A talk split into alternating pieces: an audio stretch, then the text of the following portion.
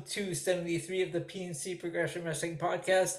It is the post show after AEW All In. I'm Elio. He's Ben. Ben, what's going on? I'm very, very good, man. I'm actually it's it's a miracle that I'm awake because I had a I had a very intense workout and um, I hadn't been in the gym for two weeks for various reasons. So it's a miracle that I'm awake. But I wasn't gonna miss this particular show because, as you said, it is the All In post Show. But not only that, folks, it is. Oh my god, that's the, right. It is the All Out Pre-Show oh, and the Payback Pre-Show. No, so stop. so this is this is quite the um this is quite the different approach for us Actually, um, you know, Ben, I was looking um at the schedule for AEW pay per views. Yeah. For, for, like the remainder of uh, the year. Yeah. So All Out is on September third. Apparently, Wrestle Dream is on October first, and Full Gear is November eighteenth. Which one was on November first? No, October first. Wrestle Dream. What is Wrestle Dream? uh, I think Tony Khan made an announcement that uh, All In about it. Um, the, the Antonio, fuck is that? The Antonio Inoki Memorial or something. Uh, I okay, I didn't catch that, but apparently he's making shit up now. Okay. No, because I'm looking at it right now. Uh, in April 2023, AEW filed to trademark AEW Wrestle Dream during the All In Media Scrum on August 27th. AEW president Tony Khan officially announced that AEW would hold a pay per view event called Wrestle Dream, which will be held in honor of Antonio Inoki. Oh, okay. I um, I didn't, I didn't see the uh the media scrum afterwards, so that's yeah. why. Actually, okay. they have it up. They have it up on that site that I use. Okay, well, I'll check it out then. But like uh, three three pay per views, September, October, and then uh, we have all uh, we have payback on Saturday. We have NXT No Mercy on September 30th. Christ. Yeah, we're gonna be busy, folks. So what's going um, on? Yeah, well, thank God after tonight we don't have to do a show for another week. But believe me, we have enough to keep you covered for a week because, as I said, we're going to either be covering uh, three shows with a pre-show or a post-show tonight. So, um, so strap in, folks. If that intro sounded confusing, it's because I'm confused as well. So um, I'm right there with you. So make sure you have a caffeinated beverage, and uh, let's get started. In the interest of keeping this um, podcast as organized as possible and and um, not confusing for any of you, we are go- actually going to go over Raw first so we can keep all of the pay per views together and not have to split them up. Now, do you want to take a Raw and um Ben? Actually, before we uh before you go on, hold on. Yes. So uh, let's get the show underway with the um, Raw review. Um, so the first high point that I had, well, really the only um, high point that I had was the main event of Becky Lynch versus Zoey Stark. That was the real uh, standout match for me. And, the, you know, the fact that this was a high point um, was actually very surprising to me because I am so tired of this feud between uh, Trish Stratus and Becky Lynch, which thank God it ends at Payback on Saturday. Um, even Trish Stratus has said she's ready to move on from this, and I don't. I don't even know if it was an in character um, interview in which she said this, but regardless, she's right. I think the entire um, WWE universe is ready to move on from this feud because, my God, it's god awful. But having said that, this match was easily the best thing on Raw, and um, and both of these ladies absolutely killed it in this match. So if there's one match you need to go back and take a look at from last night. It, it is definitely Zoey Stark versus Becky Lynch. And then the other thing I wanted to mention um, surrounding Becky Lynch is um, as we were going off the air with Raw, um, she actually started to cry when she was holding up the uh, Bray Wyatt armband that the the majority of the wrestlers were wearing on Raw and AEW this week. So it kind of it got me emotional because uh, you know, how often do you see, you know, wrestlers actually cry on the air for real? So it's just um that one got me a little bit. And then if you caught the um the uh post show moment that she shared with the crowd, um, that was cool too. So if you didn't get a chance to see that, I also recommend that you uh check that one out. Um low points for um Raw are uh, much more plentiful uh, than the high points. Um, largely because I really don't understand what they're doing. And I hate to do this, but my first low point for Raw. On, I have folks, a question. I have a question. Yeah. How many high points did you have? I had one. Wow! Wow. Okay. Yeah. Um. I, I heard you. You said it was a Becky Lynch. yeah. Versus. Yeah. Yeah. But, folks, I gotta I gotta tell you, my first low point, and it's not necessarily because of the match. I'll explain it. Ludwig Kaiser versus Chad Gable. Now, I'm now I'm pissed off, folks. I I'm I'm going to be straight up and honest with you. This pisses me off. Uh oh. The the Intercontinental Championship match between Gunther and Chad Gable is not going to be on the pay per view at all. Oh my god! Hold on, hold on. It's going to. I'm looking at it right now. Look at there's he's nowhere on this card. It's going to be fe- that's because Elio. It's going to be featured on next week's edition of Raw. Now, who in the who in the fuck made the decision to book this match again on Monday Night Raw after we already saw it once? Did Shawn Michaels on Monday Night up, Raw? Did Shawn Michaels show up to Raw and decide to book this episode? Well, uh, no shit, folks. That was my first thought when I when I realized that that's what they were doing. I cannot believe that you are not going to put, you know, who, who's going to end up being the longest reigning Intercontinental Championship on the run of his career on a pay per view. Now, granted, it's payback, and I don't really give a fuck about payback. I don't think anybody does. But it's the principle of the matter. You don't leave your Intercontinental Championship off of a pay per view, especially when it's being held by someone on a boss level, such as Walter. His name is Walter, but we're going to call him Gunther because that's what we have to do now.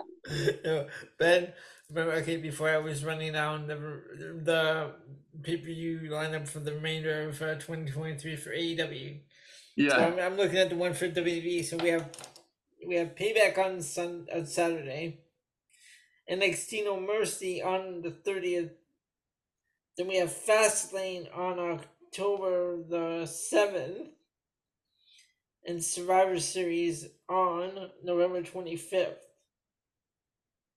So they're not doing a Halloween Havoc for NXT. There's no, I'm not seeing that here uh, for a Halloween Havoc. Okay, very good. Unless they haven't announced it, uh, I don't know. But I know the last the the, the next uh, NXT one is No Mercy on the September thirtieth. Cool. So, um, oh yeah, we're gonna be plenty busy, folks. Fuck. Jesus Christ. Um. Okay. Well, low points for Monday Night Raw. Um well, more low points, I should say. Uh, the New Day and the Viking Raiders. I just don't care. I I really don't. Um, I don't understand why they're doing this um, feud. it seems irrelevant. And why would the New Day care about the breakup between between Drew McIntyre and Riddle? I know. Like who gives? Think what what's going on? Why why why do you care?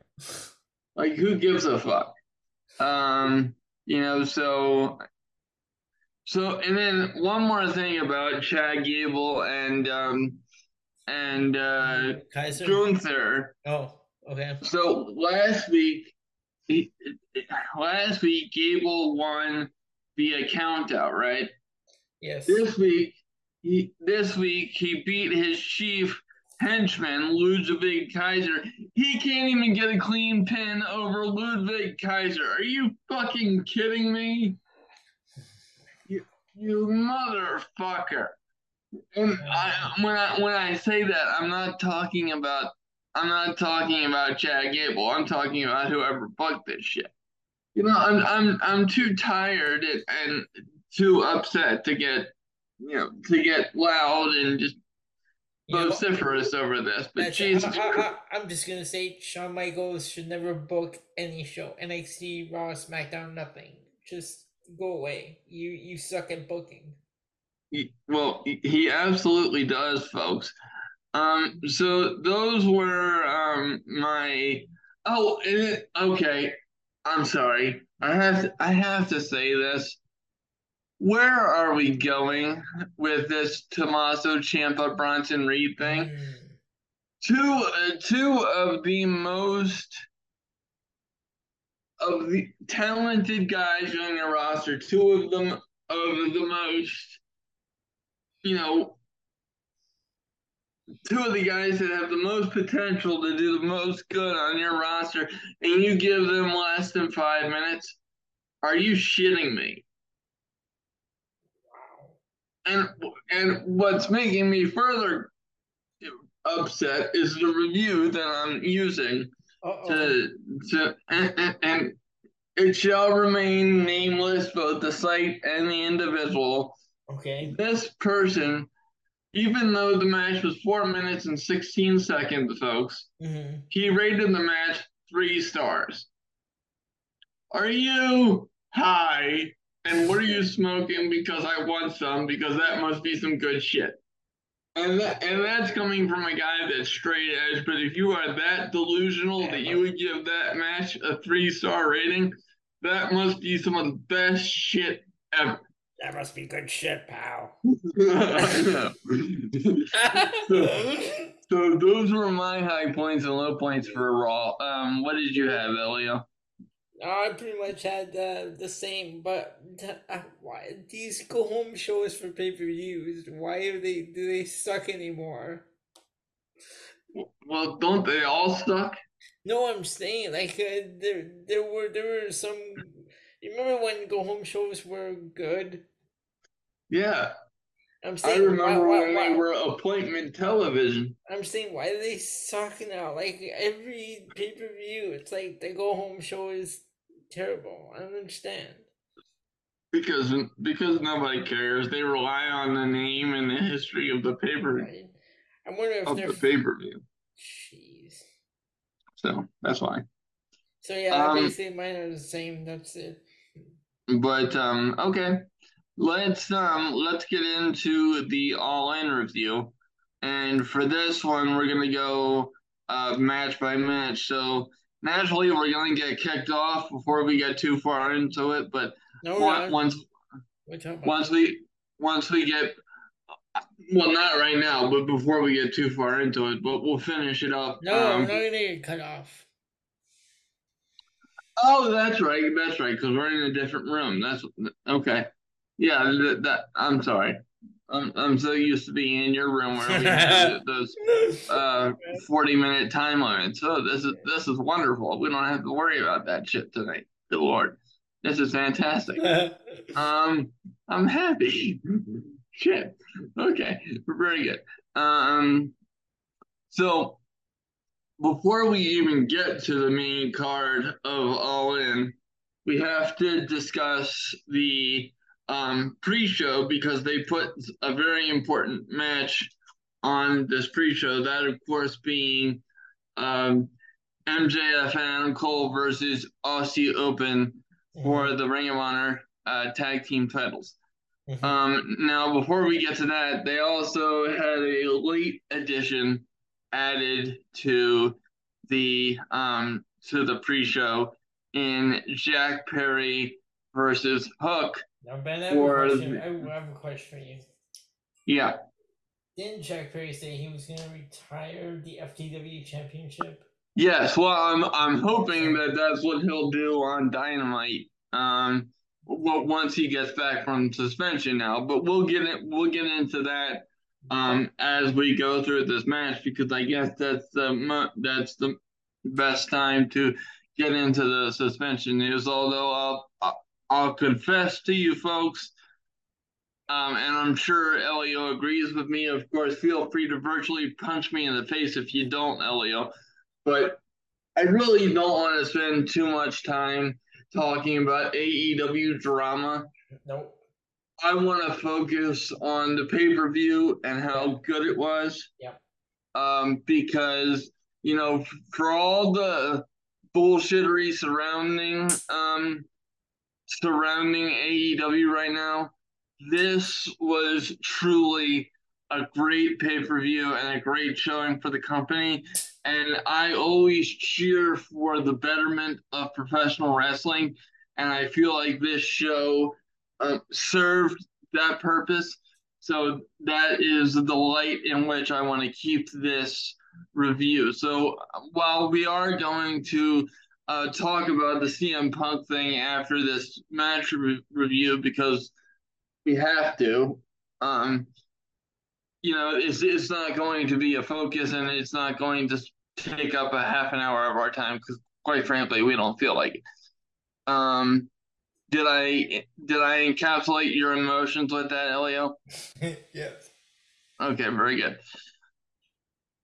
So, um, obviously, the the first match of the pre-show, um, was um was zero the zero hour Aussie Open versus Maxwell Jacob Friedman. They had a they had a contract signing beforehand featuring uh, Miro and Will Hobbs for their All Out match. I'm not sure why they why they did that on a pre-show for a pay-per-view, but nonetheless. But this this was the first match. I guess it was. Uh, how long was the the zero hour? An hour long. So they had two matches. I, I, I, I guess the, to fill up that hour, I don't know. I yeah, but but it was it was just kind of confusing. But then again, they have no time to build all out because they put themselves in this position. um, and they further screwed themselves with the drama surrounding CM Punk for all out. But we'll get into that in a minute.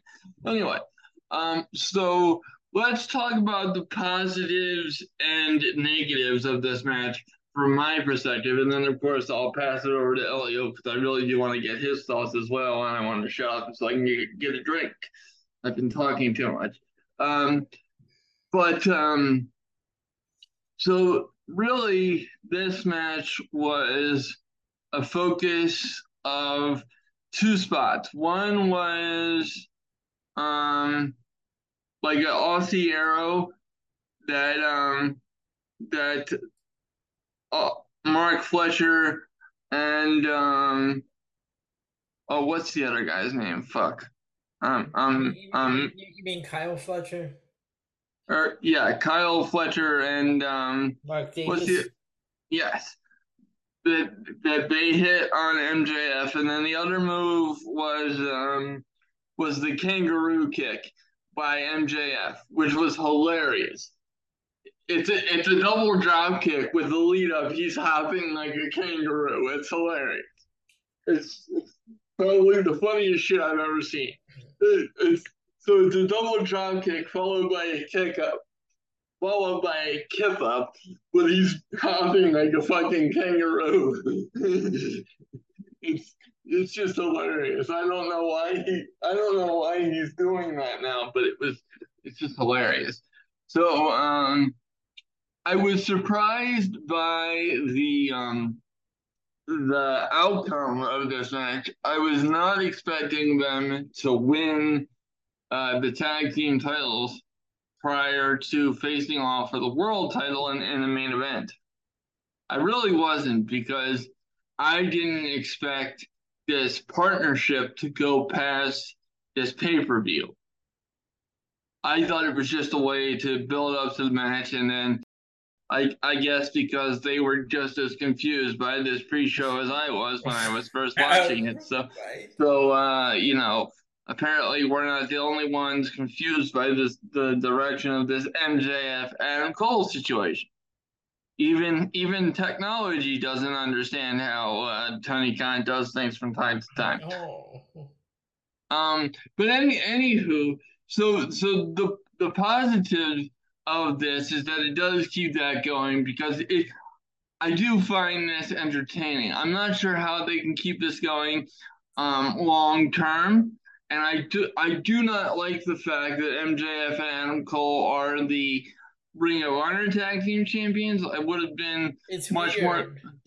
Yes, I would have felt much more comfortable had they captured the AEW Tag Team titles. Right. Um, because they're AEW. Now, right, and and so what that tells me about Ring of Honor is that right now they don't value the Ring of Honor Tag Team titles, and they must not be doing much with them in in their hour of television wherever it airs because I don't know.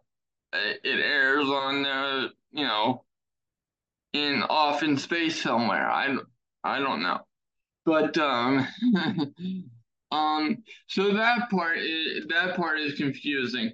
Um, the fact that it's Ring of Honor and MJF has nothing to do with with Ring of Honor. Um, so you know this had its positives and negatives but it really wasn't a match as much as it was like a spot to set up something and more intrigue for the main event. So I guess for that it served its purpose.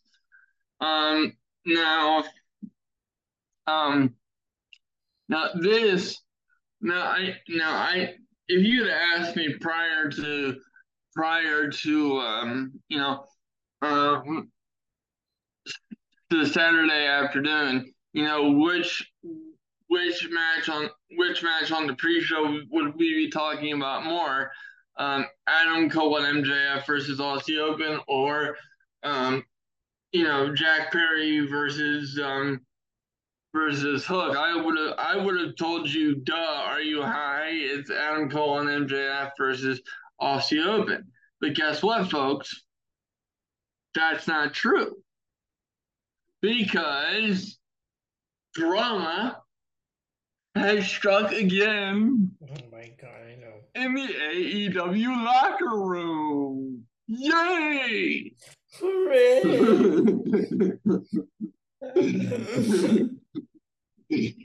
you know, I, you know, we're we're laughing and you know, and, ha- and having a good time because that's what Elio and I. So, sorry, Ben. I'm just reading something here about MJF. Now you know that movie, The Iron Claw, is coming out. Right, and he was in it. Yes. do you know? Do you know what character he plays? Um, isn't it um Ross Von Erich or something? No, he's gonna play Lance Von Erich, the forgotten Von Erich, cause the Von Erich cousin. Oh, I've never even heard of Lance Von Erich. Uh, there's a story there, but uh, I'll tell you off air. But I was I just found that interesting because I was looking up MJF, and I noticed that about the Iron Claw. Go on. But um, but so so during this match and and the match between Jack Perry and and and Hook wasn't bad at all. You know, it it it unfolded exactly the way that we thought it would, and, and um, Hook won the title back, which everybody saw coming. I'm not I, once again. Every time we mention the FTW title, I have to I have to ask you why is it being defended on TV when it, or when on a pay per view when it is not a recognized championship? Now I I understand in Hook's case it has a lot to do with his lineage and you know he's fighting on behalf of his family. I get that, but it's not a recognized championship. Why are you giving it a spotlight on your biggest show of all time? I don't understand that at all. Yep. But um you know if they if they retire it after this um, and this was a, a send off and a way to get it back to you know its rightful owners, then I'm good with that. But legitimately, if they keep going with the FTW title, I don't know what the fuck they're doing. I don't know what the point is. And I, I, I you know, that and that's no disrespect to anybody. Like I, I'm the biggest ECW guy you'll ever, you know, you'll ever find. I have a deep appreciation for ECW, but this is 2023. And what the fuck does the FTW title mean in 2023? The answer is nothing. Because it's a title that technically doesn't exist. Right. Am I clear? Does Professor Pierce need to explain anything further? Mm. By the way, fuck Taz because he keeps screwing me on the pay per view points game over on the Wrestling POV podcast. Dumb. but um, but you know, the the the match itself was was fine, mm. right? Yeah. No problem with the match.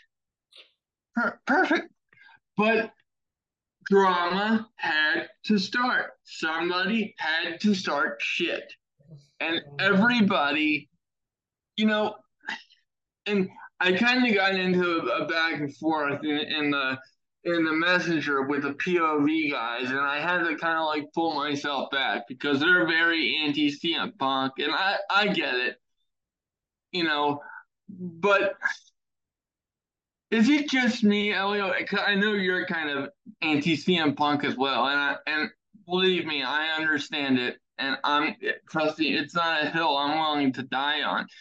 But it just seems to me that CM Punk is taking every single ounce of blame for everything that's going wrong with AEW right now. And I don't think that's fair because it takes more than one party to to keep this kind of shit going and and from where and also just one more sentence and then I'll let you jump in here. Regardless of what happened backstage, Jack Perry started this shit because of what he said on air during his match. He called the camera over to him and said, "Real glass, cry me a fucking like cry me a river." Like he started that drama. Like, am I missing something here? So, I I already told you on Saturday I'm starting to dislike Jack Perry. Yeah. Uh, but I'm gonna say, I'm gonna say uh, I think it because yeah it takes more than just one person to start all this drama, but I guess based on Punk's history since he everything happened last year, I guess um it, it, yeah, it, sh- it shouldn't be all on him, but I think the majority of it is on him because of his history of uh, doing causing drama. Well, I I I wouldn't even say the majority of it's on him. Like I would say half of it is. Like believe me, folks, I'm not blind to CM Punk's uh you know role in all of this, but I'm just saying you know, half of it's on him, and then like half of it's got to be on Tony Khan, and then and then yeah, no, no, I meant say not majority, but like half of it has to be on him. But like Tony Khan, when I have a question, when yeah. is Tony Khan actually gonna give a damn and uh, do something about this?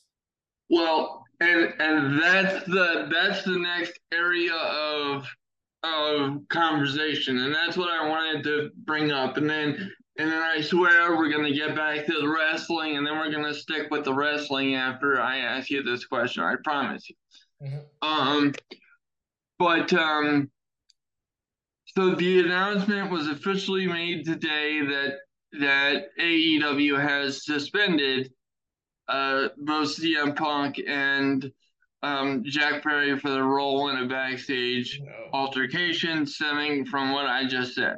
Right. And, where's All Out gonna be? and, and and that's exactly what I said in in the group chat. I'm like, do you really think Tony Khan's gonna keep CM Punk away from Chicago? Let me tell you something, folks.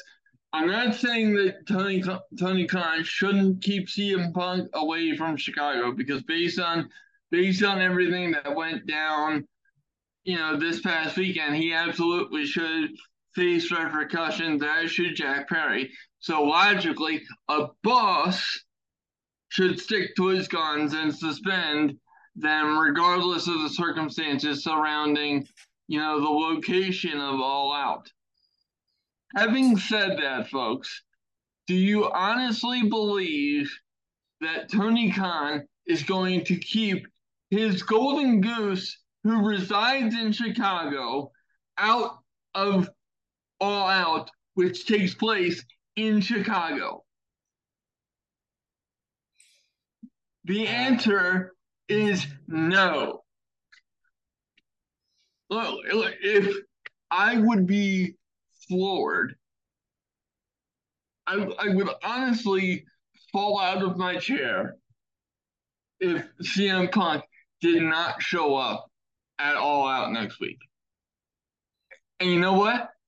If he if he doesn't, on the other side of that coin, if CM Punk does not show up at All Out next week, folks, mm-hmm. my respect for Tony Khan will go way up.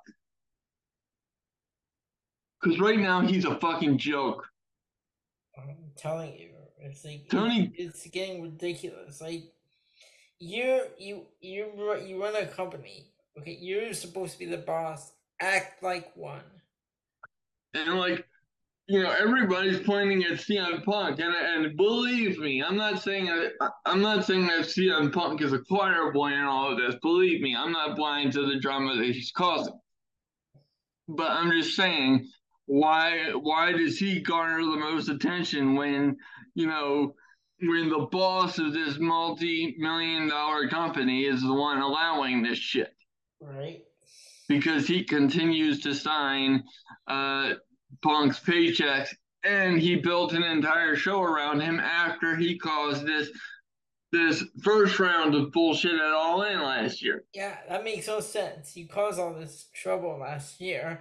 Then you you you go away and then we create a collision just just for you because God knows you have to have your way. So the, the whole the whole thing just doesn't smell right to me. But like I said, um, my respect level for Tony Khan will go will actually skyrocket if CM Punk is not in Chicago next week. Mm-hmm. Um, but moving on, um, um, to the uh, main card here.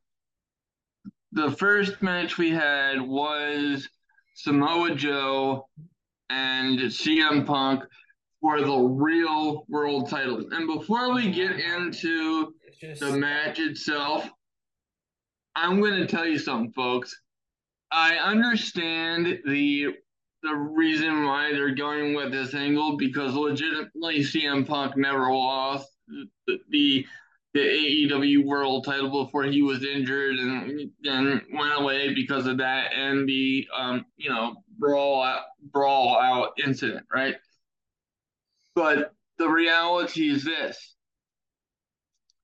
um, he's not a recognized world champion. No. The recognized world champion is MJF. So why are we having a real world title match? This is not see the, the difference between this and and say um, Shawn Michaels and Scott Hall ladder match WrestleMania 10 is because they no, never no, no, the the this one with the two championships they had at SummerSlam. 94. Well, yeah, but but I'm just I'm just saying the difference between Yeah. this and that is because Shawn Shawn Michaels was legitimately stripped of those championships prior to these matches. So he wasn't a recognized champion going in. CM Punk was never stripped, and they're still going with these fucking real world title matches, even though we have a real world title match, the actual world title match in the main event of this card. So wh- who's the champion? Is it CM Punk or is it MJF? Because in my book, it's MJF. You know, you know, I know. This, this is this is so weird that the first match on the card is for the real world championship. The last match on the card is for the AEW World Championship, which is a recognized championship. Exactly. With- bookended it with championship matches. What? But but that's what I'm saying. So with who in your mind, folks, who is the real and by real I mean the actual world champion? Is it MJF or is it CM Punk? Because in my book it's MJF. Okay, I, Sorry. I, I smell another post. Yeah, and, but that should be a that should be a post. No, Now, and I- that's what I'm saying. I smell another post for like uh, the next week. Now, now spe- speaking about the actual match, this match was awesome. Mhm. Say, say what you want about wanting CM Punk versus Kenny Omega, um, or something along those lines, but it makes perfect sense for people that want that. Um, but this match was, was fantastic. Both of, both of these guys really stepped up and delivered something. I mean, some of these spots are just absolutely brutal looking, quite frankly. Um, you know, especially when when Punk got whipped into the into the announce table Mhm. and literally his head went through the announce table. I'm like, ow, fuck, Jesus Christ. Yeah. you know that that really hurt. You know but but was it on the level of was it on the level of their previous three matches? I can't tell you if they were. And the reason for that folks i'm just going to be honest with you i haven't seen their previous three matches so i could i couldn't tell you i'm but, but this one was fantastic You know what? Actually, uh, yeah. Sorry. While while you're doing that, I should uh I should uh pull, do what we always do. I should pull up uh, the wrestling data site to just to see the ratings that they that they these matches got. Yeah, and well, this one, according to to the site that I'm using, this one got um, well, they used they used letter grades in this case, so they they gave it a B, which I agree. But but what was really nice was that it wasn't the GTS that finished it; it was the Pepsi Plunge. Now, granted, the Pepsi Plunge wasn't executed very well. And for those of you that don't know what the Pepsi Plunge is, in case you didn't see it or haven't seen uh, CM Punk use that move before, it's pretty much a middle rope pedigree. Okay, Um, so sorry, Ben. Before you go on, I'm gonna just go back to the zero hour matches real quick and and uh, just give you the rating. right. So, what would you rate the tag team match, Aussie Open versus Punk and MJF? I mean, Adam Cole and MJF. Two stars. Fifty-one percent went gave it three, Well, that that was incredibly generous. and Hook versus Jack Perry. What do you give that? Um, I, I'll give that a three. All right, forty-nine percent agree. They gave it a th- no, sorry, forty-five percent agree. They gave it a three as well. Okay. And, And, what did what did they give this match? This match is confusing because there's a three-way tie, with twenty-nine percent giving it a three, four, and a five star. Well, the four and five stars, you're high. I'm sorry. Especially the five star. I don't know what the fuck you're looking at. I, I you know, I mean, unless you're a Dave Meltzer cocksucker, I, you know, part, pardon, part, pardon the imagery, but Jesus Christ, if, if Kurt Angle, check this out, two percent gave it zero. That's hilarious.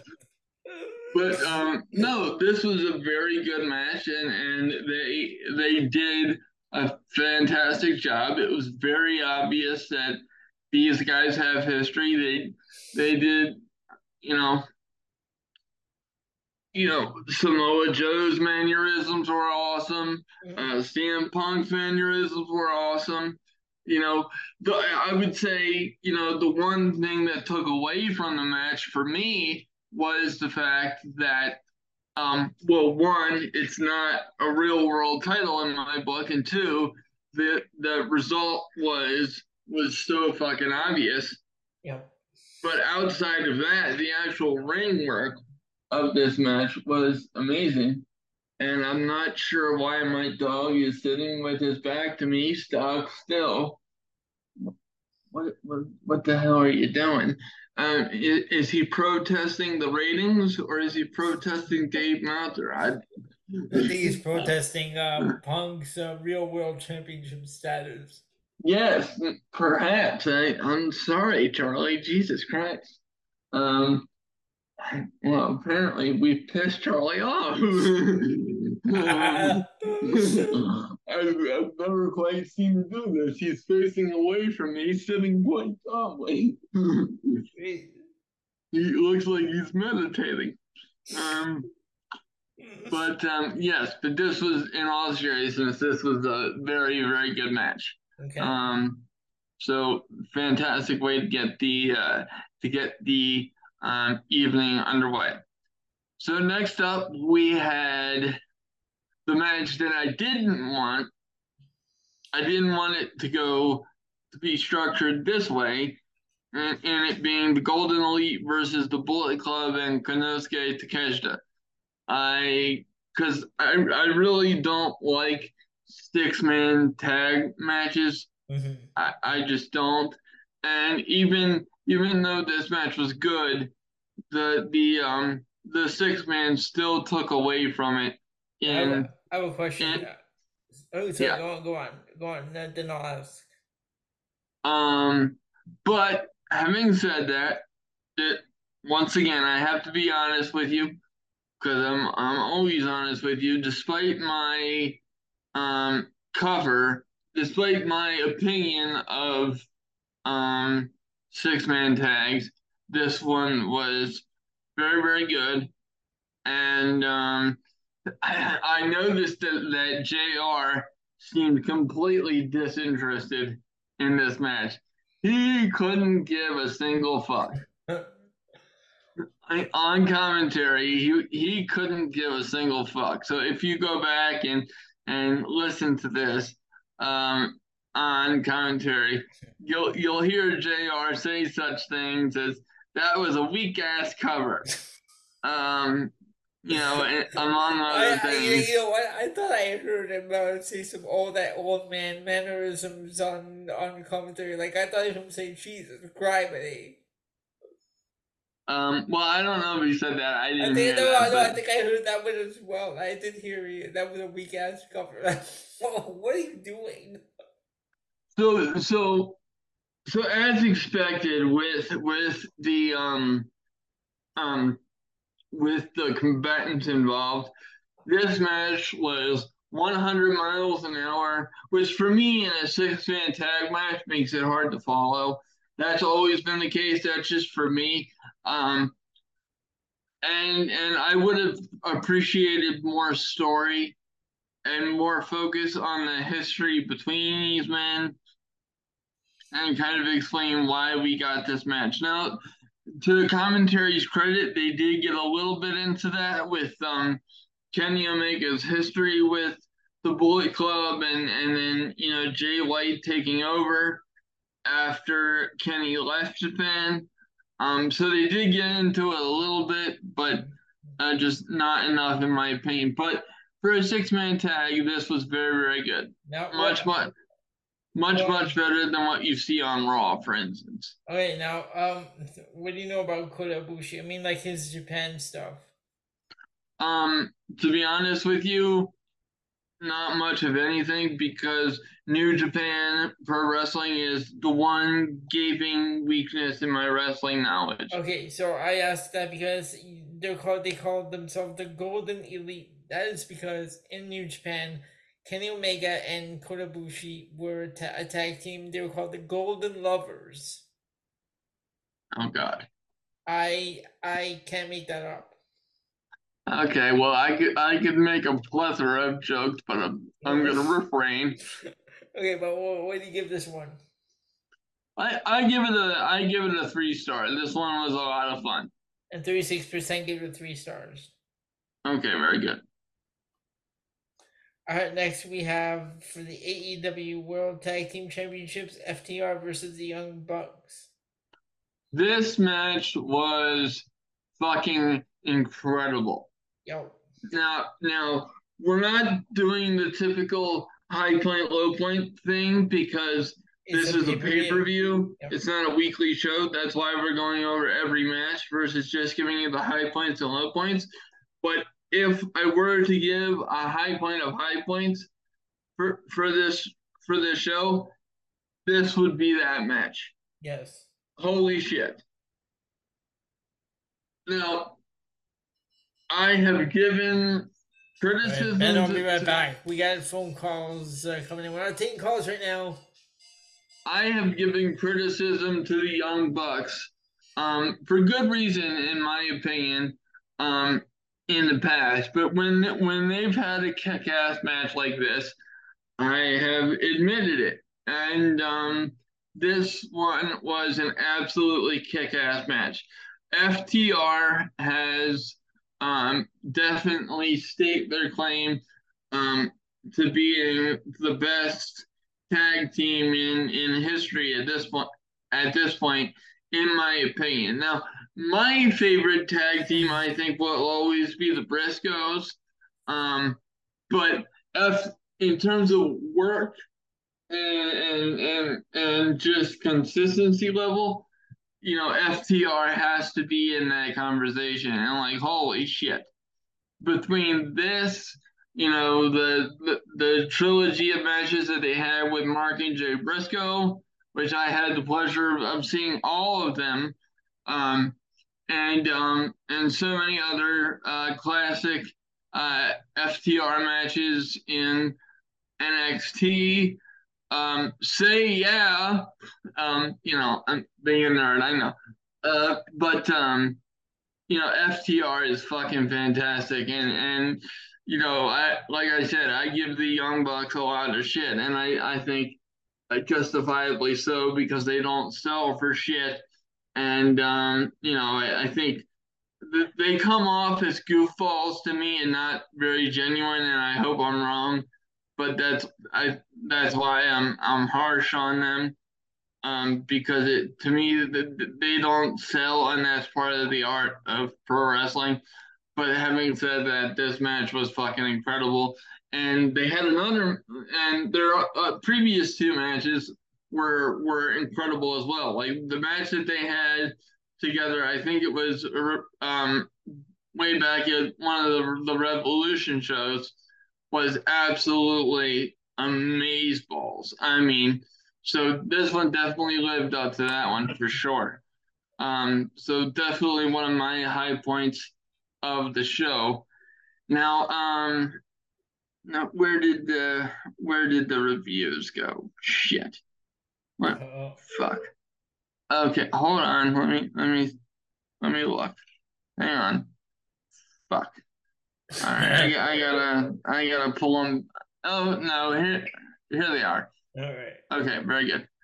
Um, I don't I don't have to I don't have to I don't have to throw a hissy fit. Very good. Wait, you've done on this match, right? Yes. All right. So this match, what do you got? I I I give this one a four star. Thirty-two percent gave it a four star. Yeah, this this one was awesome. Yeah, I, I Now- enjoyed this one. Now the the next couple of matches were a downturn for me. This is what this is where the pay per view started to drag folks with the uh, with the Stadium Stampede match. You know what? Now, I didn't care for this match. No, I mean there was just too much going on. Um, you, you, know, there was too much to follow. You know, there were people all over the place. You know, it's much easier to follow when you don't have a crowd in the middle of a pandemic. But when you're in the middle of eighty thousand people and you got okay, split okay, screens. Okay, what are you high? And you're not gonna believe the ratings on this one. What do you go ahead and uh, or I don't know? Is do you have anything to say about this match? I you know what I can't even rate this man. I I can't even fairly say anything about this because one, it's just not my cup of tea, and two, it was so hard to follow. It's like, what the fuck is going on I'll, here? I'll, I'll give you this. Okay, so thirty three percent gave it a five star. You're oh my god, you're you're fucking high off your ass. I'm sorry, I just don't enjoy these matches, like uh, matches, matches like this. It's just like during the pandemic. Okay, fine, it worked, but in front of a crowd, no. Yeah, and and it was entirely too confusing. It was like, I, what I, the I, hell? I, did like uh, the one uh, where they were actually like insane, like the whole football field and stuff. That was pretty cool. Yeah. Uh, so next we had um the eight. Next, yeah, next next we had the women's match, and this was, in my opinion, the lowest of the low points. I don't know what the fuck they were uh, doing with, it, with this match. I'll, I'll tell you what I did like about this match. I liked Saraya's entrance coming out to Queen. We Will Rock You, and I liked uh, the ending, like uh, when they showed her mom in the crowd. That one spot where uh, she was holding, I forget who it was. I think it was, uh, yeah, Ruby, and she was holding. No, uh, yeah, it was Ruby, right, where she was holding, and um, and Toni Storm went and uh to punch Ruby, but Ruby moved and punched Saraya's mom instead. Yeah, that was funny. Now I I honestly I don't get this because this this um person gave this match a B minus, and I don't under I I mean I understand Saraya is from uh England and it was a feel good moment and and yeah. all that stuff and I take nothing away from from Saraya and what she's given to professional wrestling and I mean, the work that I, I mean that part I like but the, for the rest of the match itself, man. yeah.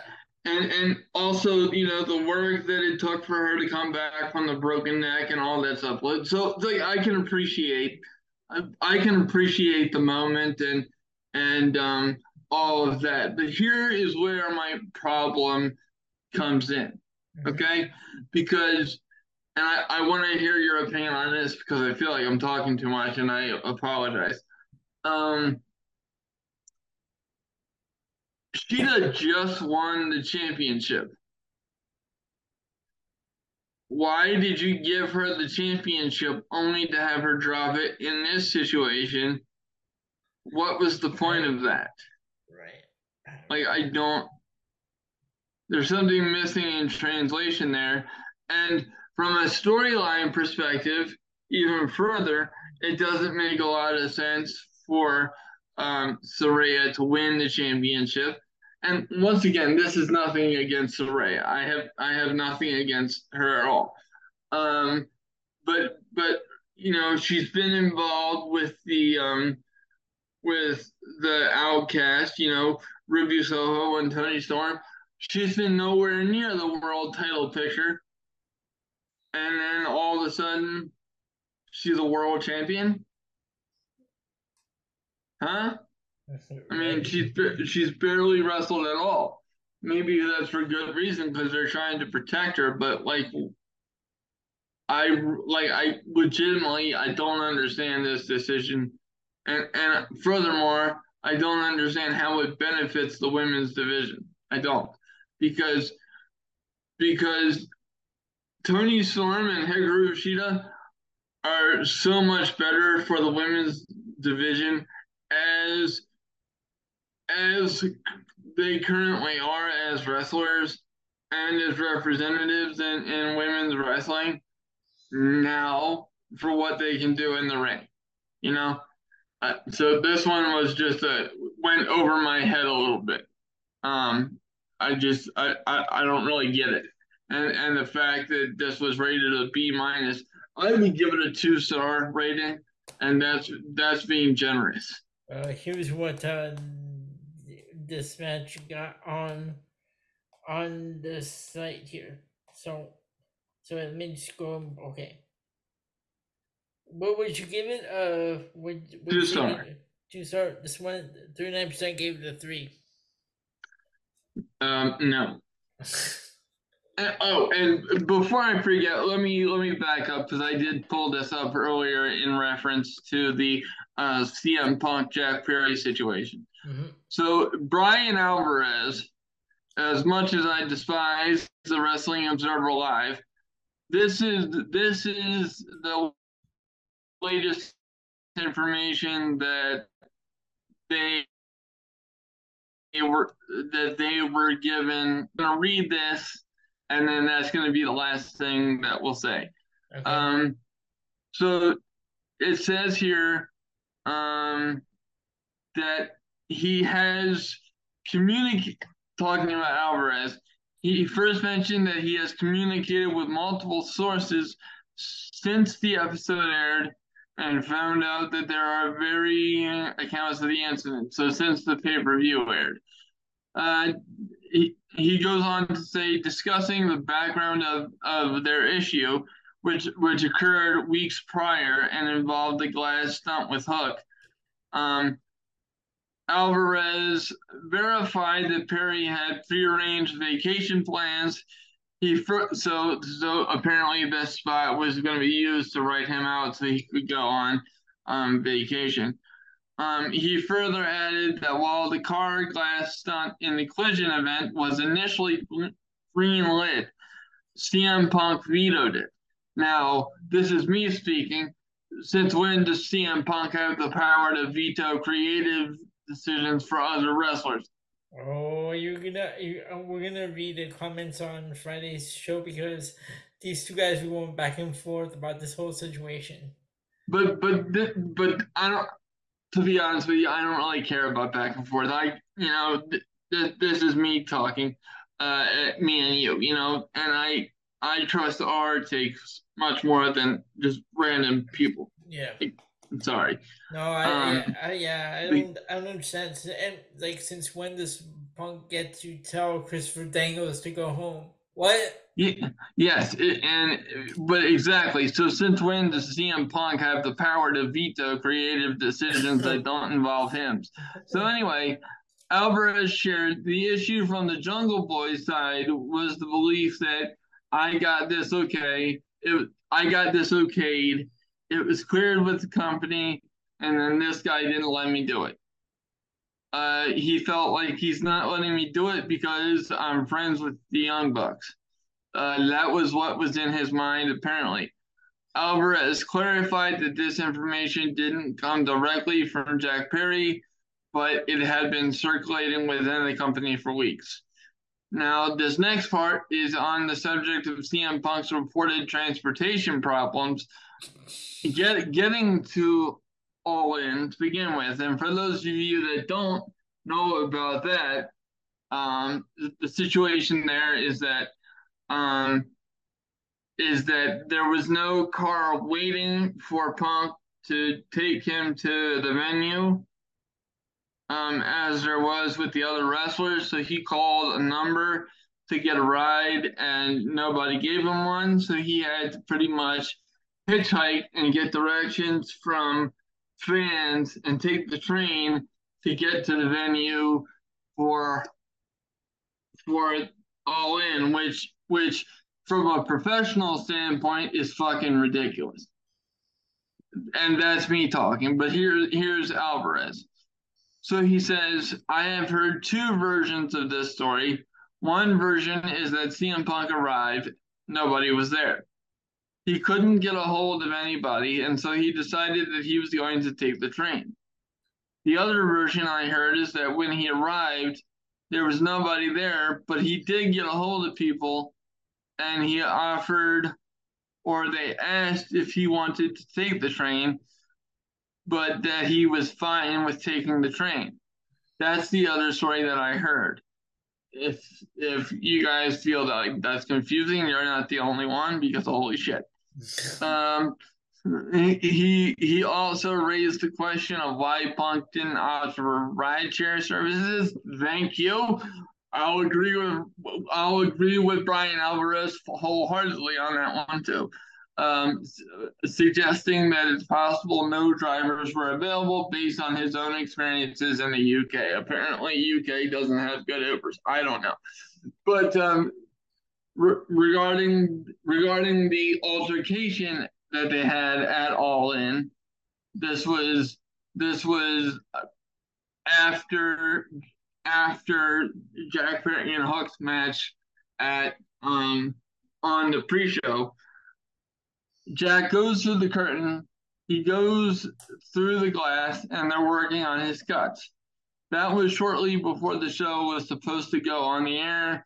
Uh, CM Punk walks by and says, Do you have a problem with me? Uh, Jack Perry says something to the effect of, Well, you heard what I said out there. Um, speaking about what happened next, Alvarez continued with the following. According to several people, uh, Punk said something to the effect of, You know, I can beat your ass, right? Uh, then there was an incident. It was very quick. Pretty much 100% of the witnesses said Punk made the comment and either shoved or pie faced Jungle Boy, grabbed him in the guillotine front headlock, and it was immediately broken up. Uh, Samoa Joe was right there. Everybody was right there. Nobody got their asses kicked. There was nothing like that. Um, Alvarez understood that all these events unfolded in close proximity to Tony Khan, uh, with Alvarez noting they got close enough to Tony Khan that I believe monitors were knocked down literally on top of Tony Khan. Uh, he was right there and he saw everything, and a lot of people were right there and they saw everything. Uh, so, once again, this is Ben Pierce talking why the fuck can't Tony Khan step in and say, we'll handle this after the show, get your asses back to your respective locker rooms, shut the fuck up. We have a very important show, the most important show in the history of this company. I'm not putting up with this shit right now. Get your asses in the locker room and be professionals. Why can't he do that? And I'll answer my own question because I think he's a fan before he's a boss. I'm sorry. Is is that a hot take? I don't think so.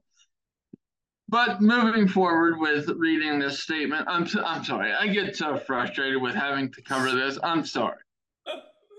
Um, but this is why I read the, the these official statements because I get frustrated with with having to uh, with having to go back and forth with this with multiple people on the podcast. So I just whether it's Vince or Tony Khan or whatever, I just wait till official statements or reports come out. And I read those because I feel like that's more professional. I come from the news business and that's what we wait for.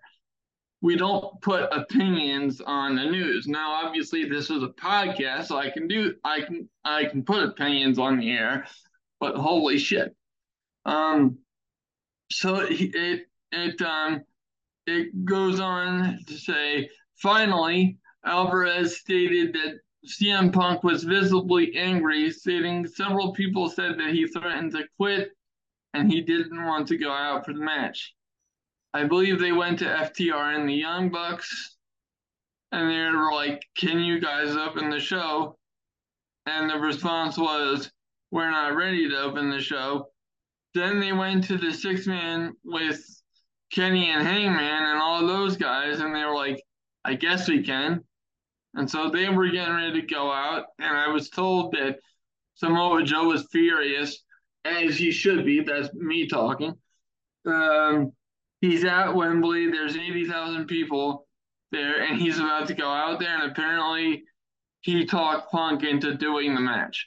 So that's that that's a statement coming from Bryan Alvarez and Wrestling Observer Live for whatever you guys take that to mean. Um, I I read that not because I particularly believe in Bryan Alvarez or Wrestling Observer Live as a source. It's just that I I prefer to wait for official statements on these kind of things and not have to go back and forth with opinions and and then something comes out later and we look like assholes because we reported something that was wrong. That's why I do stuff like this. But getting back to the wrestling at, at all in because that's what I want to discuss. Um, Elio, do you have do you have anything to add to, in, to all of this before we uh before we get back to the wrestling? No, I've I'm, I got nothing else to say about it. Okay. Well, thank God, and thanks for sticking with me on that one. I appreciate it. Um, so next up, the the show continues to go downhill, in my opinion, uh, following the Stadium Stampede. God. We have we have Sting and Darby Allin versus Christian Cage and Swerve Strickland in a coffin match. Now, Ben, ben I have a question. Since when does Sting uh, think he's the Undertaker? That that one spot where he set up in the coffin. What? I, I don't know. I was very confused. Now, yeah, I under, I understand why they took AR Fox off the pay per view because I explained that last time, but it was just what what is what does Christian Cage and Swerve Strickland have to do with each other, and why why would Christian Cage, being the asshole that he is, volunteer to go into a casket match? Uh, and another question I have why is he walking out with the TNT title around his waist when Luchasaurus is a champion? Why? I I I, I don't know. I don't know. And furthermore, here's here's another question: How how much money do you think Tony Khan had to spend to get the rights for Metallica Seek and Destroy?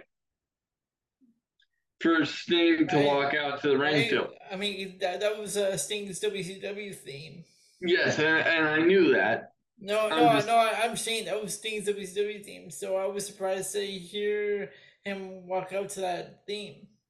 Yeah, so that was a surprise. So, so apparently Tony Khan was just shit, was just shilling out the cash. Um, but uh, yeah, I I didn't care for this match. To be honest with you, folks, I can't really rate it because I used this as a bathroom break opportunity. God. I didn't care. Well, I really, I really didn't care. Well, you know what? Thirty-one percent did because he gave it three stars. Well, eh, well, at least they didn't give it a four or five. If they, if they had done that, I would have flipped my shit. No, only sixteen gave it a four, and only six percent gave it a five. Well, those six percent are high, are high, and how and how much gave it a four? What percentage? Sixteen. Okay, well, you're that 22% of people you're you're on drugs. Clearly, you're you're just on drugs, or you're AEW shills and you suck. Right. Um, you know, I just you know. But this ne- this next match was match of the night for me. Chris Jericho versus Ospreay. Yes. What did you like about it? I, I liked I, it. I, I liked uh, like the whole match itself, like and um the way like everything worked from beginning to end. Okay, fair enough. Yeah, this was this was a very good match. Um, you know, and, and shout out to Jericho because he can still do this at a very high level. And I was concerned with this matchup with Ospreay going in because um because you know I thought he would have to wrestle down to uh, Chris Jericho style, but it it didn't um, it didn't turn out that way. So shout out to both of them because because this match turned out to be much better than what I would have expected. And like I said, if we were doing this in the regular format, like we do regular shows, this would have definitely been a high point for me. Whereas the last two matches I described would have been low points. And what was what did you what would you give this one? Um, what would I what would I give Jericho and Ospreay? Mm-hmm. I would I would give it a B. I thought it was a very good. Uh, number numbers. Oh oh numbers. I'm sorry. Um, I would give it a three. Thirty-five percent gave it a four. Well, you know what? I can't really argue with that either. Yeah. So I don't I don't blame him there either.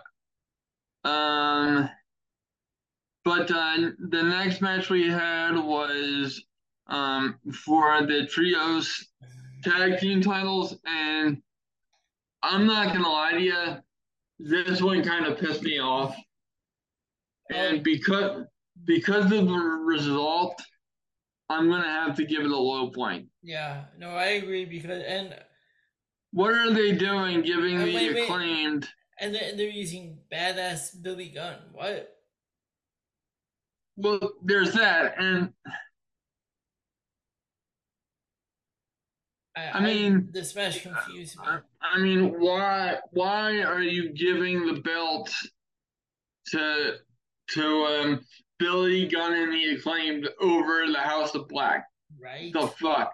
I don't care about any storyline you have with Billy Gunn.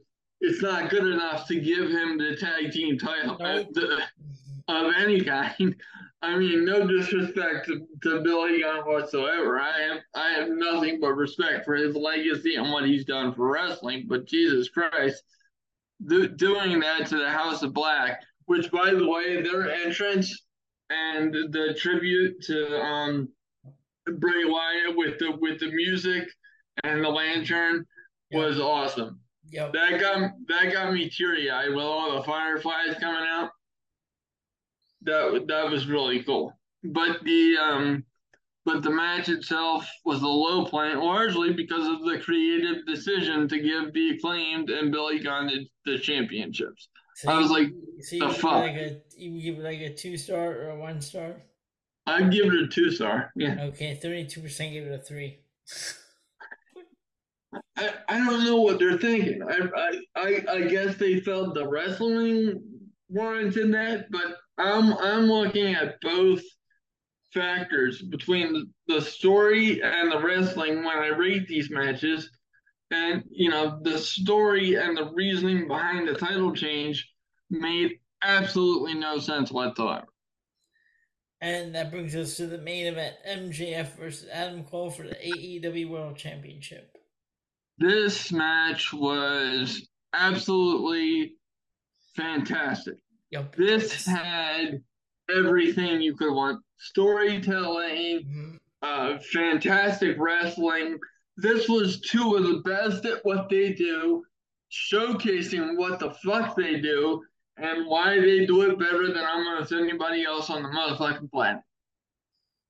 This th- this is the main event of a goddamn pay per view. You know, like this this sh- smoked e- like everything, you know, and like uh, going into this, I told you this for the for the their pre-show match where they won the, the tag team titles, Mhm. right?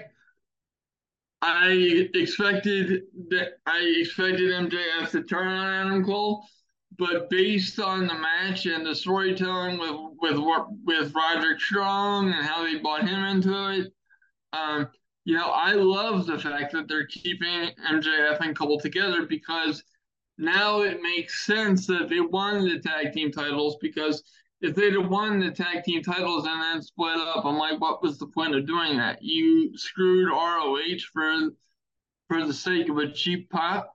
But now, and while I still disagree with screwing ROH like that, um, you know, at least this makes it make storyline sense. And this match was everything fun about pro wrestling. This match was absolutely amazing. And shout out to both of them. Honestly. Yeah, no. Um, for me, this was a great match. Uh, this one, what what do you give this one? I, I, I give it four stars. Wow, fifty eight gave it five. Ugh, I'm allergic to bullshit. I'm sorry. Uh, no, Uh, no. But, Uh, but but it's weird because uh here it's listed uh twice. I don't know why. It must they probably did a uh mistake. appar- I'm sorry. Apparently, I'm very allergic to bullshit. So because uh, the first one was uh five star, but the the one I'm looking at uh, below that thirty three percent gave it a four. Oh no, that was the restart. What do you mean the restart? Excuse me. I'm sorry. Um, because originally the uh the first match ended in a time limit draw, so they had to extend it so they could get a, wi- a Oh, straight up winner. Yeah, I did not know that because on uh the the, the page using, the Wikipedia page, it only had listed uh once. That's why. Was, Okay. That's why. I, Yeah. That's what was confusing because they listed it twice. I'm like, okay. No, so that, that that's why they split the ratings like okay, that. so so the first one match got a five star from fifty percent, and the restart was thirty three percent. Gave before. Okay, well, that I mean, I I still disagree with a five star match. I, Yeah. To to call something a five star match, that's like to me the wrestling has to be like mind blowing, Mm-hmm. you know. And I wouldn't call it this mind blowing, but I'd call it extremely, extremely good. Yep. Um, So overall, So- what, what do you give for this pay per view overall? I I give it a a, a B plus. You know what? I can't I'm right there. I gave it a B plus as well. I can't quite give it an A because there were a few uh you know fumbles Yep. and matches that I wouldn't have put on the card. Mm-hmm. Um, you know, I wouldn't I wouldn't have even put Stadium Stampede on the card. So there were like three matches that did not have to be on this card Yeah. Uh, that were, and I felt like they were just time killers. And uh, you know, I've always been the guy that believes less is more. And that's especially true in professional wrestling. Like, I watched this thing for for four and a half hours. Now, granted, I I was pausing and rewinding because I wanted to I wanted to take notes of certain things for the podcast, and I wanted to catch certain comments and certain things, you know. But it's like, you know, come on, folks. Th- th- th- This is getting a little long in the tooth. You know, eh, actually, this should tell you how long in the tooth this was getting. Okay. My mom, on two occasions, came in the room to bring me food. That that that's how that's how long this fucking wow. thing was. wow. She's like, "Are you still working on this shit?" I'm like, "Yep." I'm like, she's like, "You want you, you, you Chef want say that?" Chef you say that? Yeah. so awesome. You know, and um, she's like, "Do you want to have do you do you want this half over half left leftover sub?" I'm like, "Yeah, give." Uh, you know, and and then she, you know, gave me cereal as well, and it's just like, you know, when my mom starts doing stuff like that to take care of me while I'm working because she finds it ridiculous, that's how you know the length of something is absolutely ridiculous. Yep. You know, Okay, but. I'm just, I'm just, I I have to ask what cereal? Uh, cinnamon toast crunch. Oh, okay, good, good choice. I Very love good. cinnamon Yep. toast crunch. Very good. All right, What's so your just for shits and giggles? What's your favorite cereal? I have a few. I don't know. I like that one, Cinnamon Toast Crunch. I Apple Jacks. I like. I don't, I don't know. I haven't seen it anywhere, but I used to like the Count Chocula and Frankenberry cereals. Oh, cool. I never had Frankenberry, but I had all the rest of them. I love Count Chocula and Frankenberry. Those were awesome. Cool. Very good. Um, so now we will get into the um payback. No, no, Um, no, no, no, no. You know what? We should do all out uh, first, since uh, I, I already have the page open and um, and I'm uh, I'm on the next uh, page where it says All Out. Okay, very good. Since we're already already did AEW, get that one out of the way. Okay, very good. All right, so I can't believe All Out has uh, five matches already set. Yeah. Okay, so we Well, it, well, the well the one major match isn't even set yet, um, because Orange Cassidy has two possible opponents. uh, But um, so but go ahead. top to bottom, we have the TNT Championship. Christian Cage defending against Darby Allin. Well, I have it as Luchasaurus versus Darby. You, you see what I did there? It- Yes, that was that was well played. Um, I I would say it has to be Luchasaurus because otherwise, why put the title on him? He hasn't defended it yet. This guy needs to fucking do something. Like Christian Christian Cage is holding a championship that Luchasaurus won. What are you doing?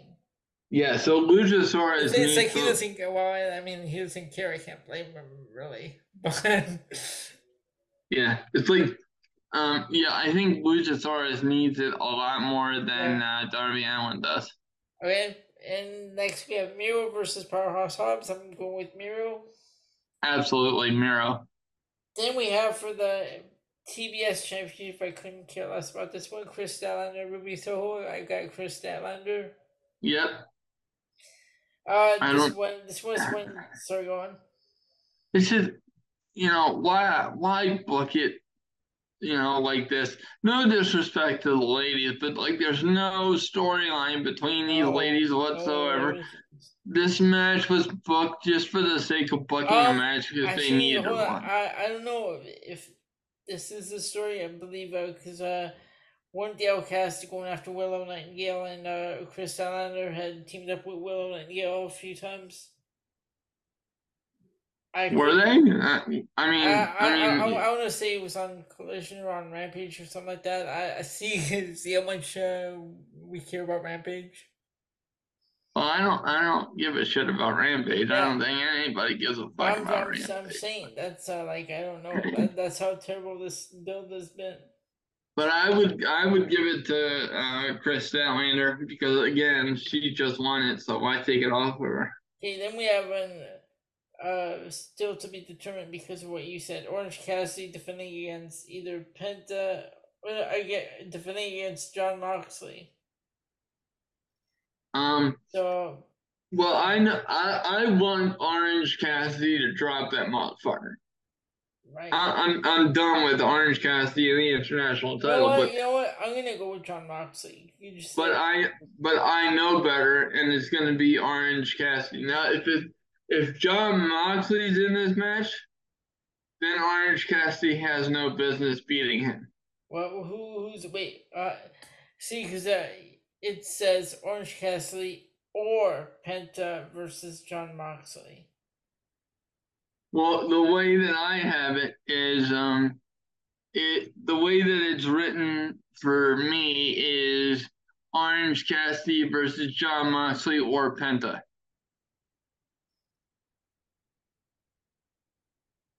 So I don't know how they're gonna do that. But all I'm saying is if John Moxley is the opponent, then Orange Cassidy has no business beating him.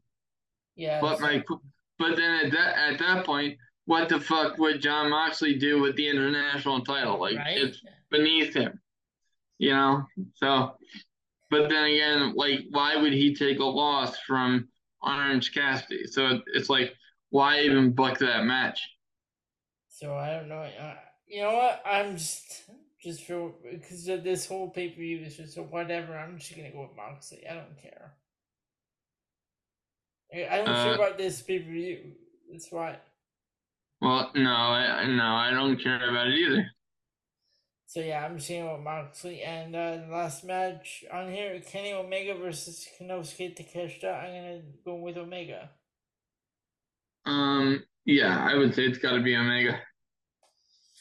All right, so that is All Out, which takes place on September 3rd from the United Center in Chicago.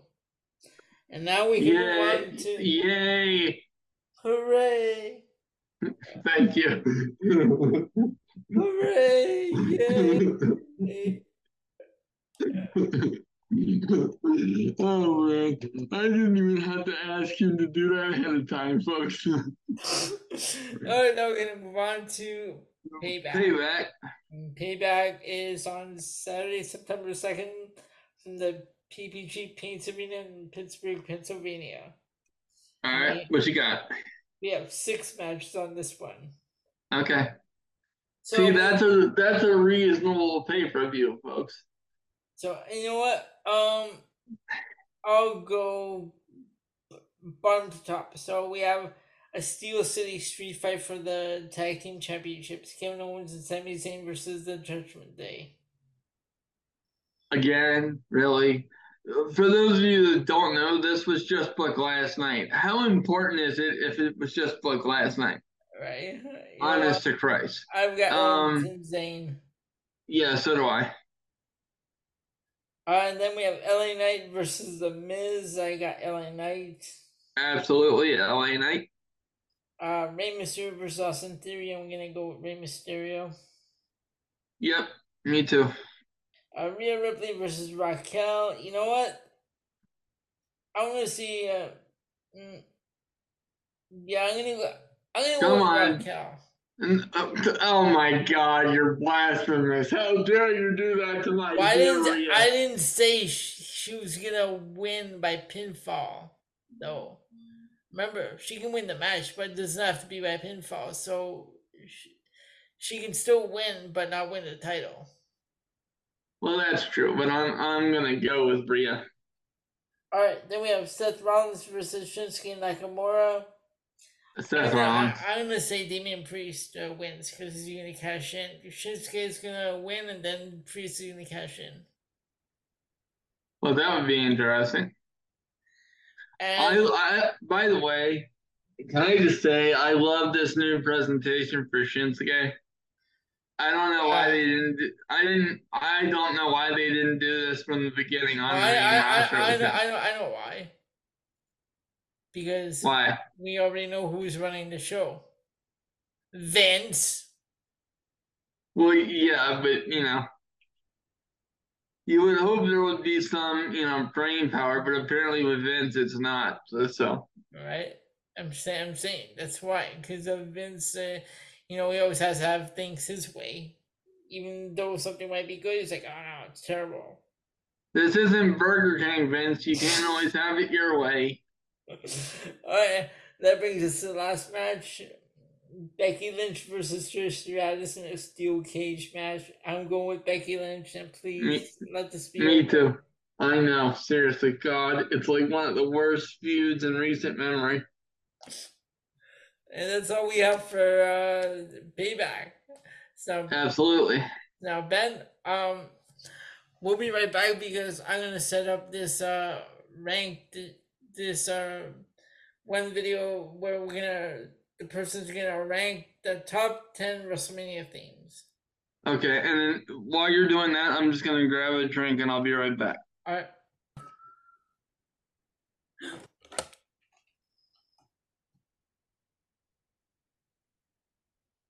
All right, Ben. So I found one of those top ten um, theme ranked lists. However, Oh God. however, this is the WrestleMania edition. All these are theme WrestleMania theme songs. Okay. Are you ready? Yep.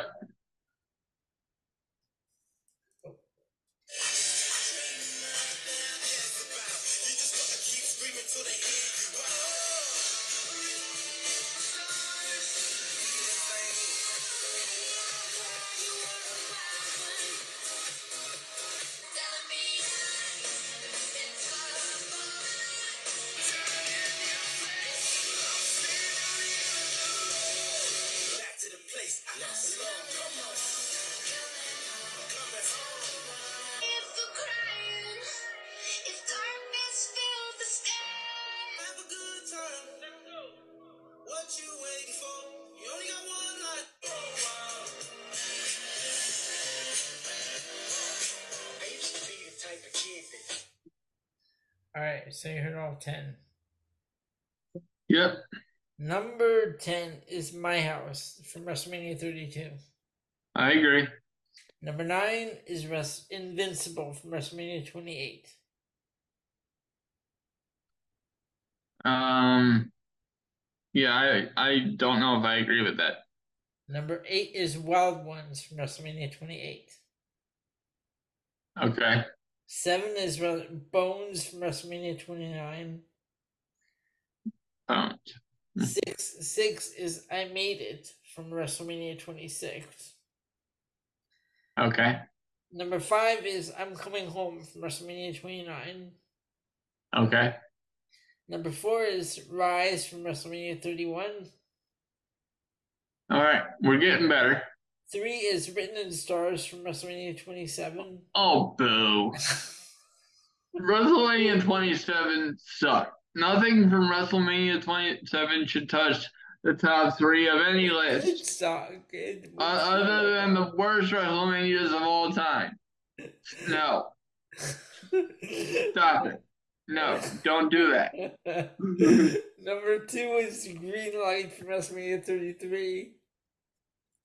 Okay. And number one is Legacy from WrestleMania 30. Okay. I agree. All right, now, Ben, I found uh, the. So I have a murder mystery for you. Oh boy. So let's take a look. Okay, let me just set this up real quick. All right, are you ready? Yep. So the first we're gonna we have to find out who got killed. Now the way this works, I Ben has two seconds, then he tells me to stop, and I stop, and whichever wrestler it lands on is uh the way it's gonna work. So Ben, here we go, and go. Stop. Oh, so Matt Riddle got killed. Okay. The stoner got got, huh? All right. So Matt Riddle got killed. So now let's take a look at who found the body and go. Stop. Oh, Big E found the body. Oh boy. He's he's become a detective in his off time. right? All right. So let's see who the actual detective was. All right. Uh, and go. Stop. Oh, okay. The detective was Roman Reigns. Oh Lord. Okay. Now, who found who is the main suspect? Um, and go. Stop. Oh, oh, Brock Lesnar is the main suspect. Oh boy. Well, they have issues with each other now, remember? So hold on. So Brock Lesnar is the main suspect. Okay. Now let's see who has the alibi. And go. Stop. Oh, Karrion Cross had an alibi. Okay. All right. Karrion Cross the alibi. Okay. All right. But who is the killer? Who is the killer? And go. Stop. Oh. Random Ezekiel. Oh my God. So what? Jesus. E- Ezekiel still exists. Oh my God. Okay, so but who helped him? Who helped Ezekiel, Ben? And go. Stop.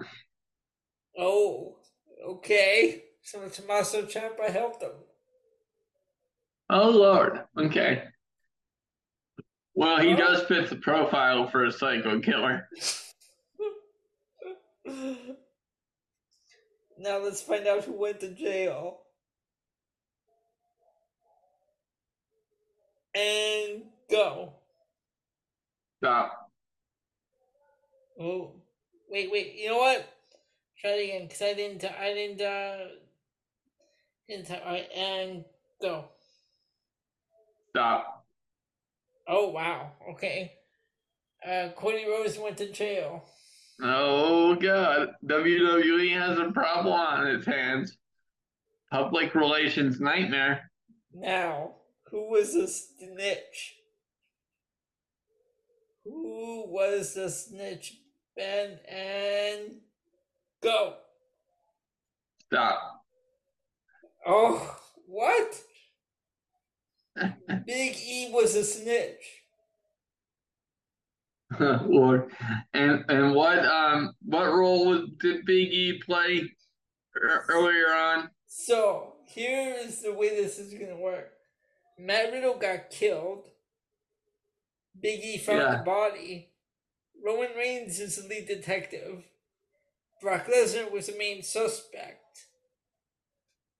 Alright, Karrion Cross had the alibi. Ezekiel was the killer. Tommaso Ciampa helped him. Cody Rhodes went to jail because Big E snitched. Oh, Big Big E doesn't like Cody Rhodes. All right.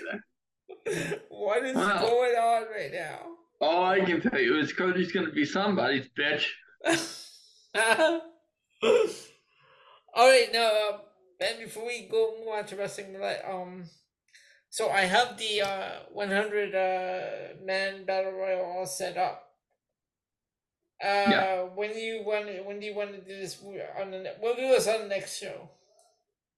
Yeah, we'll do that on uh on the um on the show next uh Tuesday.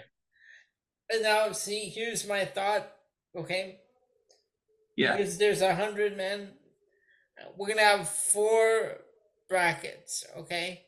So you have 25, Okay. 25, 25, 25. Then we're, we're gonna split them up between like uh the raw review and pay per view reviews. So, and then uh we can move uh the other match, the other matches over to the following show. So we can uh, Huh. go over like to the Okay. next show. Sounds good, man. But uh, do you want to pick your wrestler now, or do you want to wait? We'll just we'll just wait. All right. So um, another tournament that I found from our my friend the List King is the following. So let me pull up my uh, page here, and it is. Let's see where this is. Fans will be back shortly. All right, Ben. So the other one I found, this is, um, I believe this is a an all women's tournament. Okay, so this is a thirty-five. So this Okay. is uh, for the year. Actually, let me uh, pull up the website because I have I have the website saved, so I can reference it. So this is the greatest main roster uh, women's tournament from 2014 to 2019. Okay. So here are the women on in this tournament. We have we have Rosa Mendes. I'm going backwards from 35. We have Zelina Vega, Eva Marie, Dana Brooke, Nikki Cross, Cameron, Oh my god. Sarah Logan. I'm sorry, what? Can you can you give me the the just because these names suck, just for my own entertainment, can you give me the title of this tournament again? It is the greatest main roster women's tournament. And these are the grades? Well, between 2014 and 2019 is uh, what year it's covering. Oh my god. So we have on, we have well this is why they're at the bottom. This is all the bottom. I'm starting from the bottom working to number one. Okay. So we have Sarah Logan, we have Peyton Royce and Billie Kay, Tamina, Sonya Deville, Mandy Rose, Liv Morgan, Summer Rae the legend. Yeah, that still me laugh. we have we have Lana. We oh my god. uh, Maryse, Alicia Fox, Emma, Ember Moon, Mickie James, Ruby Riott, Nia Jax, Brie Bella, Carmella, Naomi, Asuka, Natalya, Bayley, Alexa Bliss, Sasha Banks, Nikki Bella, Alexa Bliss is above Bayley? No, I don't think so. Fuck off. Nikki Bella, Uh, Nikki. Bella, Charlotte Flair, Becky Lynch, Ronda Rousey, and Paige. So that is a tournament that we're gonna do uh, uh, um, after the 100 man uh, battle royal. Which I'm Uh. I'm curious because the way that's gonna work now, Ben, this is what's gonna happen. So there's 100 men in the battle royal, okay? I'm gonna use the randomizer. You're gonna pick a number from one to 100, okay? And I'm gonna. Yep. You're gonna pick a number from one to one hundred. What I'm gonna do is I'm gonna look at the list that I have and that I have on a list the list of names on here, and and that will be your wrestler. Whichever number you choose will be your wrestler. However, you have three uh, passes. So if you don't like your pick, you can switch it three times. After the third time, whoever you get, that's your number. That's your wrestler. Okay. All right. So th- with that, um, we'll move on to wrestling roulette. Very good. So let me set up the playlist because I know there's gonna be some ads. All right, Ben, it's time to get into wrestling roulette. Yes, sir. The way this works, I play 21 themes, 10 seconds. Ben has to guess which wrestler that theme belongs to. And Ben, I counted earlier today, I have over a thousand themes on this list. Oh my god. between WWE, WCW, Impact. Uh, I have a few ROH, I think, but I also have some New Japan that I'm gonna add, be adding, and ECW. Okay. All right, so you ready for your first one? Yes, sir. Here we go.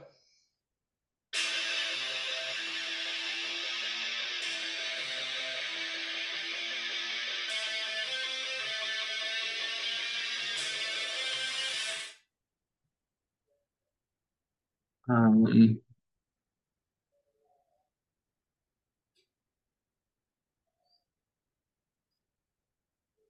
let's see. Hmm. Let's see. Is that um Shotzi? No, that is Zoey Stark. Okay. All right, number two.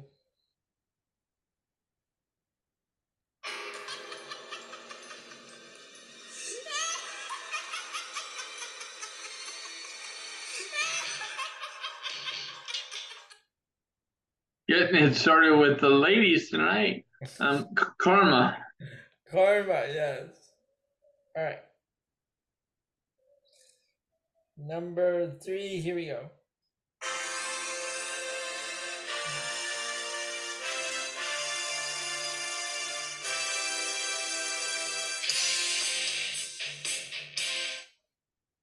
Is that America's Greatest Tag Team? No. Shelton Benjamin and Charlie Haas. Okay, yeah, but you you, you have it's uh, it's the world's greatest tag team, but yeah, I'll give it to you. Yeah. Oh, oh, what did I say? I'm, The, uh, I'm, America's greatest tag team. yeah, I, I'm at World's Greatest Tag Team. I'm sorry. All right, Yeah. that's that's three. Here we go, number four.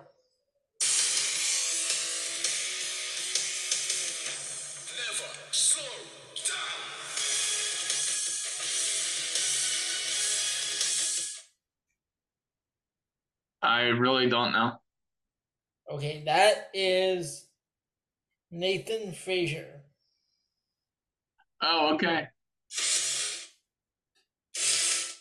All right. So number five. Here we go.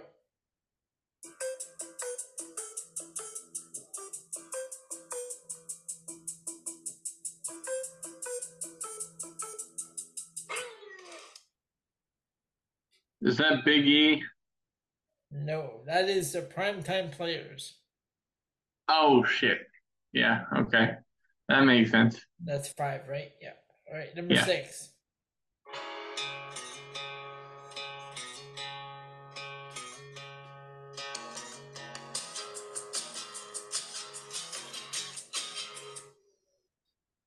Is that Elias? No, that is Batista. The acoustic That is- version. The acoustic version. Oh my god, that shouldn't even count. Holy fuck. You know what? I'm not even gonna count that. I'm gonna give you another one. So this will be number six. Here we go. Ooh, chavo. Chavo,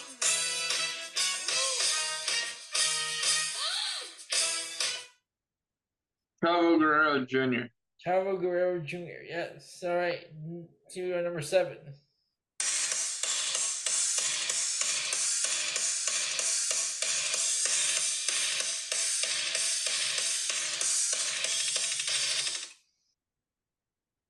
Um uh Seth Rollins. Seth Rollins.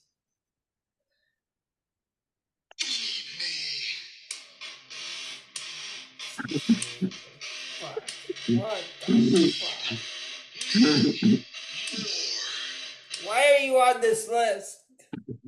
Ryback. Right back. Fuck. Why are you on that list? Stop it. That's number eight, right? Yeah. All right, number nine. Here we go.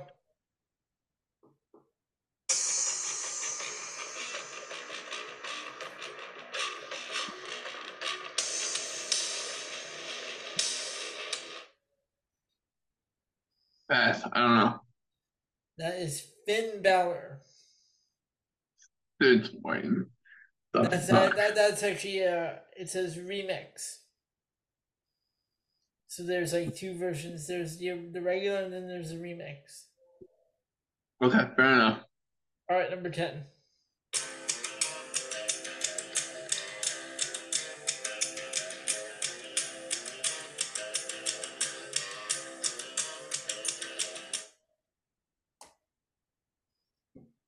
You can't get anything off of that pass. All right, so that is Eddie Edwards' tidal wave. Yeah, there's no way in hell I would have got that. It's all right. All right.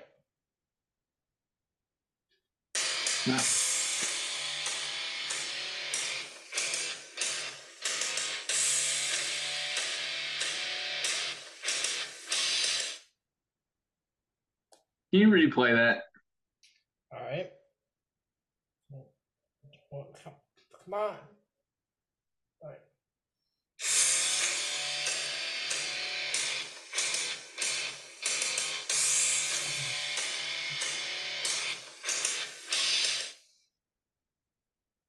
That Authors of Pain. No, that is the Viking Raiders. Oh shit. That is their original.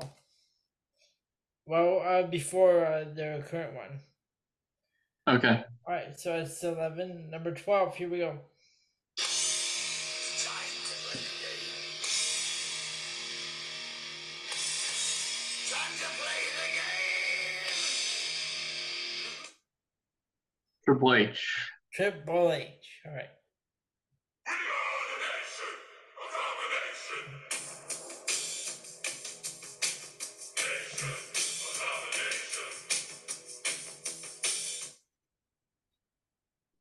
well, this is going to be a difficult guess, but I'm guessing Nation of Domination. No, hmm. it's not. It says Faarooq. It says Yeah, Nation of Domination. No, no, for, for real, it says Faarooq. But yeah, I'm, I'm just messing with you. All right, here we go.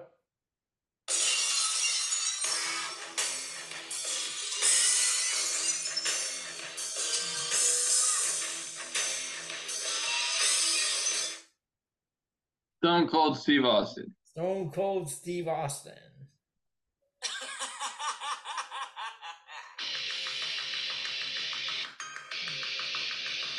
yeah, baby. God, that's horrible. Uh, she deserves so much better. Natalya. Natalya. I don't know. That's terrible. You, you remember when she was coming up to that theme? That was ridiculous. Yeah.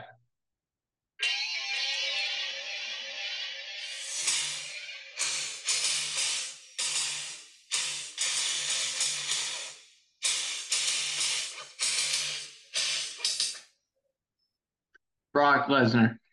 Brock Lesnar. It's uh, s- 17, right? Or is it 16? We'll call it 16. All right. Brock Lesnar. All right.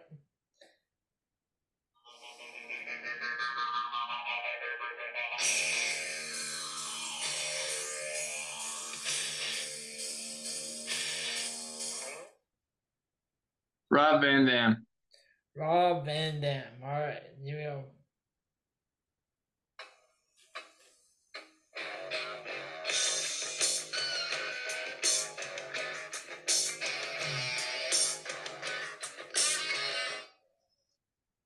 I honestly, brother, I have no idea.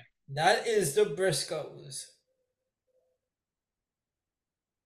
As in Jay and Mark. Yeah. Oh my God. That's uh, I- Lynyrd, Lynyrd Skynyrd. Give me back my bullets. I would have had no idea. I'm sorry. All right. That's terrible. I understand that. I'm so sorry. Number yeah, number this number 18 coming up.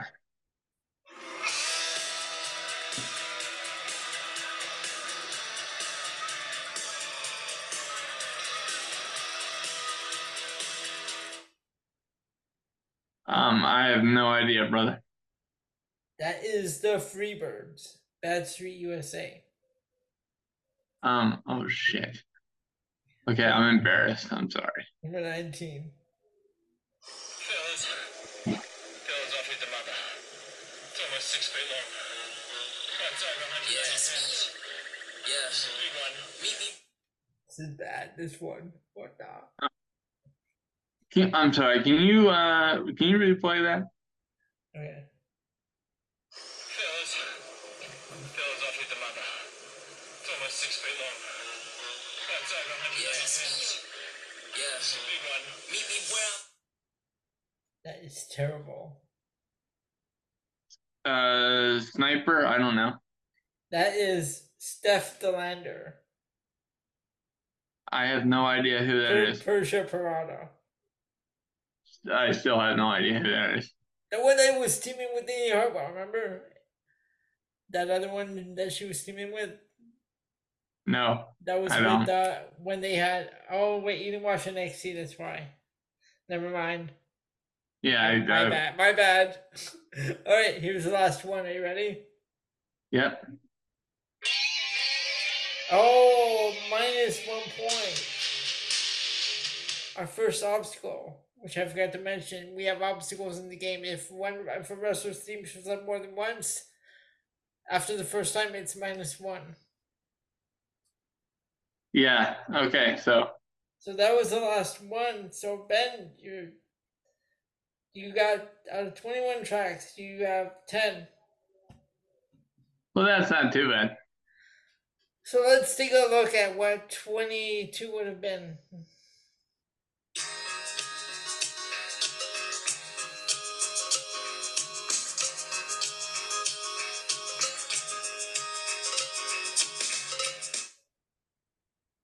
Um.